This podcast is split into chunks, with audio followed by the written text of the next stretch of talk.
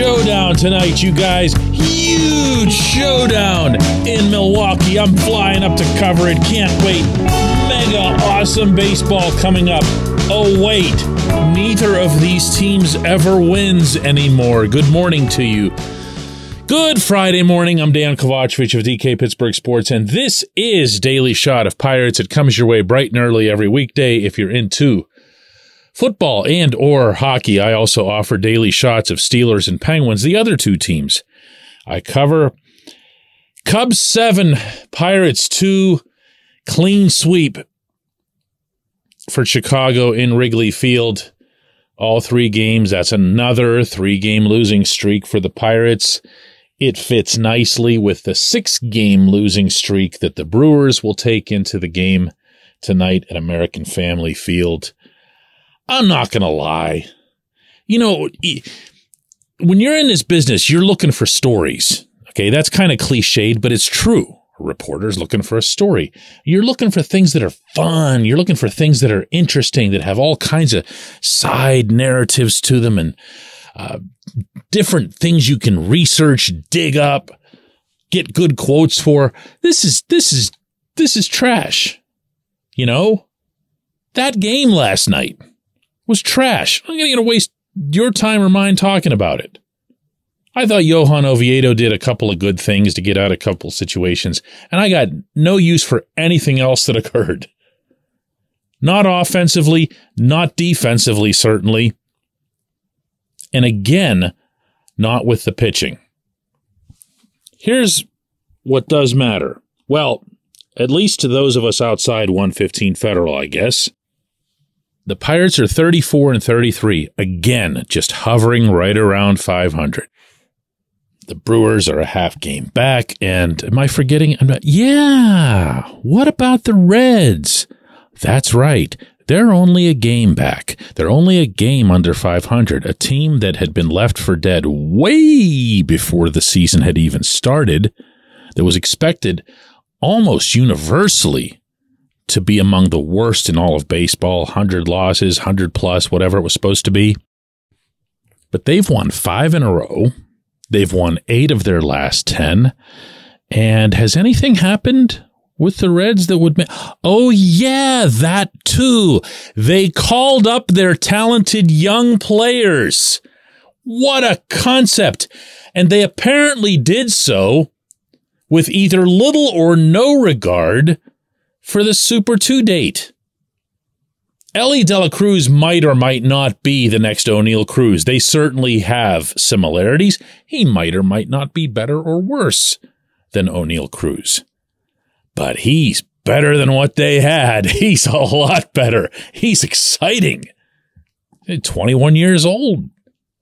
And they've brought up other guys, and they're young too, and they're exciting. And what do you know? They come up and they in turn bring out the best from the handful of good players that they already had, like a Jonathan India and so forth and things come together and there's a cause and you say, Hey, everyone's here. It's okay to win now. It's okay to prioritize the game that's being played right in front of us. I'm not suggesting the Reds are going to go running off with anything.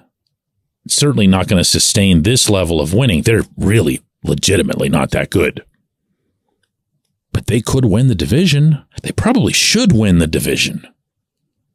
And the Pirates are going to just stand by, wait as long as they possibly can in the name of the Super 2 baseball gods and say, you know what? We hadn't expected to win this season, and therefore it doesn't matter if we do or we don't because we didn't see it coming. Our internal analytics did not point to us winning. So it's not important that we do. It's important that we do it next year when our analytics said that we'll have much better chance at doing so. If that sounds cynical, it, it shouldn't. Ben Cherington actually said this three weeks ago. Not in exactly those words, but he did acknowledge that the Pirates were well above what their own internal people had told them they'd be. So they just kind of trudge along and and lose, you know, win a couple just to keep their heads above water, but then they'll go and lose some more and they'll beat a really good team and you'll say, "Whoa, there they are. That's them. That's the team that's coming. Everyone get excited." Then they'll go into Wrigley Field and and get spanked or, or whatever that actually was that the Cubs did to them. It, was it 13 infield singles last night or whatever? It's just ridiculous. But it happened. And there's not really much fight or pushback that can come of it because you just don't have the talent at hand. How much are you missing? I don't know, but we'll have a much better idea whenever Cherington and the rest of the front office deign to actually put it out there all at one time. I, will say it again. I, just think this stinks. I think this is unfortunate because you could have done a lot of different things aiming toward the Pirates heading into Milwaukee and having it didn't have to be a showdown or anything like that. I think everybody knows these aren't among the better teams in all of baseball.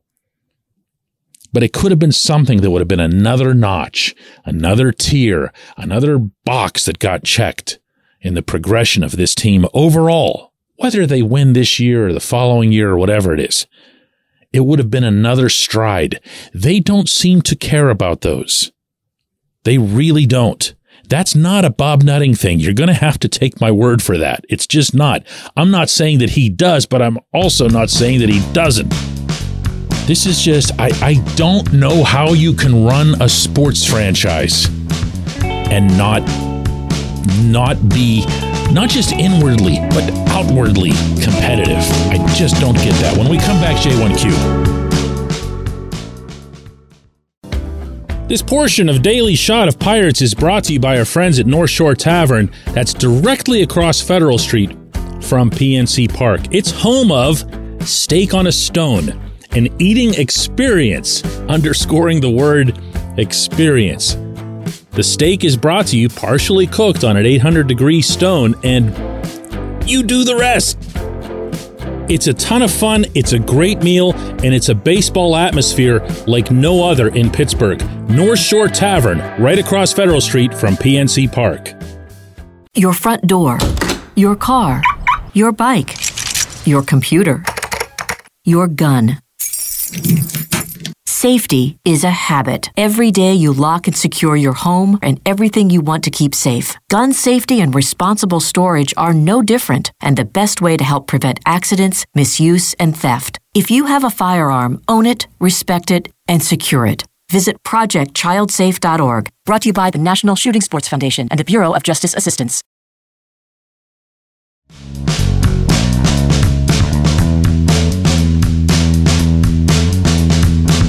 Today's J1Q comes from Ken Boricus, who says, DK, I feel like I'm watching the movie Major League, where there's a great baseball team, but ownership can't allow any kind of winning. You have to keep the team losing, and it makes for terrible morale. Am I right? You know, Ken, I'm not going to lie to you. I don't know that I've ever watched Major League um, in its entirety. I know that I've seen snippets here or there or uh, clips or gifs or whatever, but I'm not really that familiar with the script. I know that there's a there's a woman who owns the team and there's something about a cardboard cutout where they're peeling off some kind of clothes or whatever to symbolize defying her on their way to winning. These guys aren't going to do that. This team isn't going to do that. Not where they are. Okay. Not where they are, meaning hovering around 500 you can wake up today in your hotel room in Milwaukee and say to yourself, hey, we're in first place. This is great. We're taking on the team that's in second place. This is really meaningful. Nobody thought you can't you, you can't convince yourself of anything more than the math though. You just can't. Because you know not only where your team is, you know where the Brewers are. Brewers not only lost six in a row, got swept by Oakland. And yeah, the Pirates lost two of three to Oakland, too. There's nothing that's going to feel like anything's super important to either of these teams tonight. So they're not about to drum up some kind of cause and stick it to management or stick it to ownership or whatever because they're not exactly proving anybody wrong, at least not on any consistent basis. But if you're drawing parallels with the, the management or ownership attitude, it sounds to me like you might be onto something. You know, I, I understand that there are sound, cogent, and statistically supported arguments in favor of keeping Henry Davis, Endy Rodriguez, and whoever else in the minors or slowing them down. There are also financial benefits to it, which legitimately can't be just totally discarded in a league that doesn't have a salary cap. Got to be smart but it's this generally cavalier, oh, well, this doesn't matter, this doesn't matter, this doesn't matter feel that you get from both Ben Cherington and Derek Shelton when you're talking about just about winning in 2023. I could do it all day. I could do it later this afternoon in the dugout at American Family Field when Shelton comes out for his pregame session, just like I did in Seattle, and ask him if he's looking at the standings. And he says, No, no, they're not there yet. They're not there yet. I could ask Cherington something similar, and he'd give you back something similar. I'm sure that there are people in certain walks of life who can relate to this. They might even be right. But what I don't appreciate and what I don't respect is that it feels like being right about wanting to put this off for another year or punt, as someone once said, seems more important than, well, the game that's being played right in front of them, even when the game that's being played right in front of them is for first freaking place.